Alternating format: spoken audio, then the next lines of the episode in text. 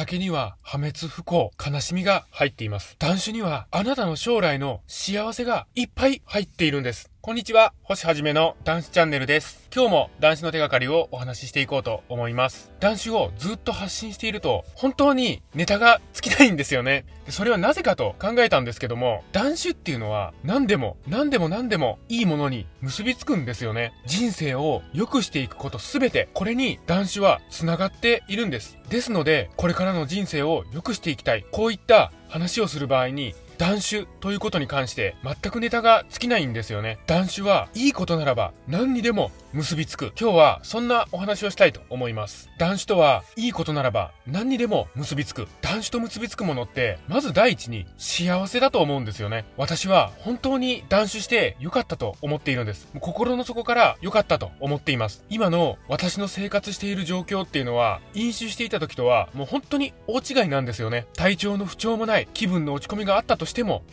気分の変動っていうのは本当に少ない。そして酒を飲むことによって自ら危機を作り出すといったこともないんです。生活人生において全てずっと平常運転なんですよ。酒を飲んでいた時は全く逆でしたね。体調の不調ばかり、気分の落ち込みばかり、そして自ら危機を作り出していくことばかり、こんなことだったんですよね。断酒をすると本当に幸せと結びつくんですよ。そして酒を飲まないといったことに関して全く退屈なことはないんですよね。むしろ飲酒していた時よりも格段に刺激が強い生活を送っているんです。酒を飲む刺激よりも白筆見る世界の方がはるかに刺激が強烈なんですよね。そんな世界で生きる幸せ、これをかみしめているんです。断酒は幸せと結びつく。ですが一方飲酒は不幸と結びつきますよね。もう私は飲酒は本当に嫌ですよ。もう本当に勘弁してほしいです。今仮に酒を飲まなければいけない、こういった状態になったらもう私は絶望に苛まれると思います。もう本当に絶対に嫌なんですよ。酒を飲んで過ごす、こういったことが私にはもう耐えられない行為なんです。私には酒を飲んだ未来、酒を通して自らの破滅した将来が見えるんですよ。いいでしょうか。飲酒っていうのは苦しみを感じるんですよね。人生の拠り所としていた飲酒、何があっても辛いことがあっても悲しいことがあっても家に帰って飲む飲酒、これがあるから何もかもが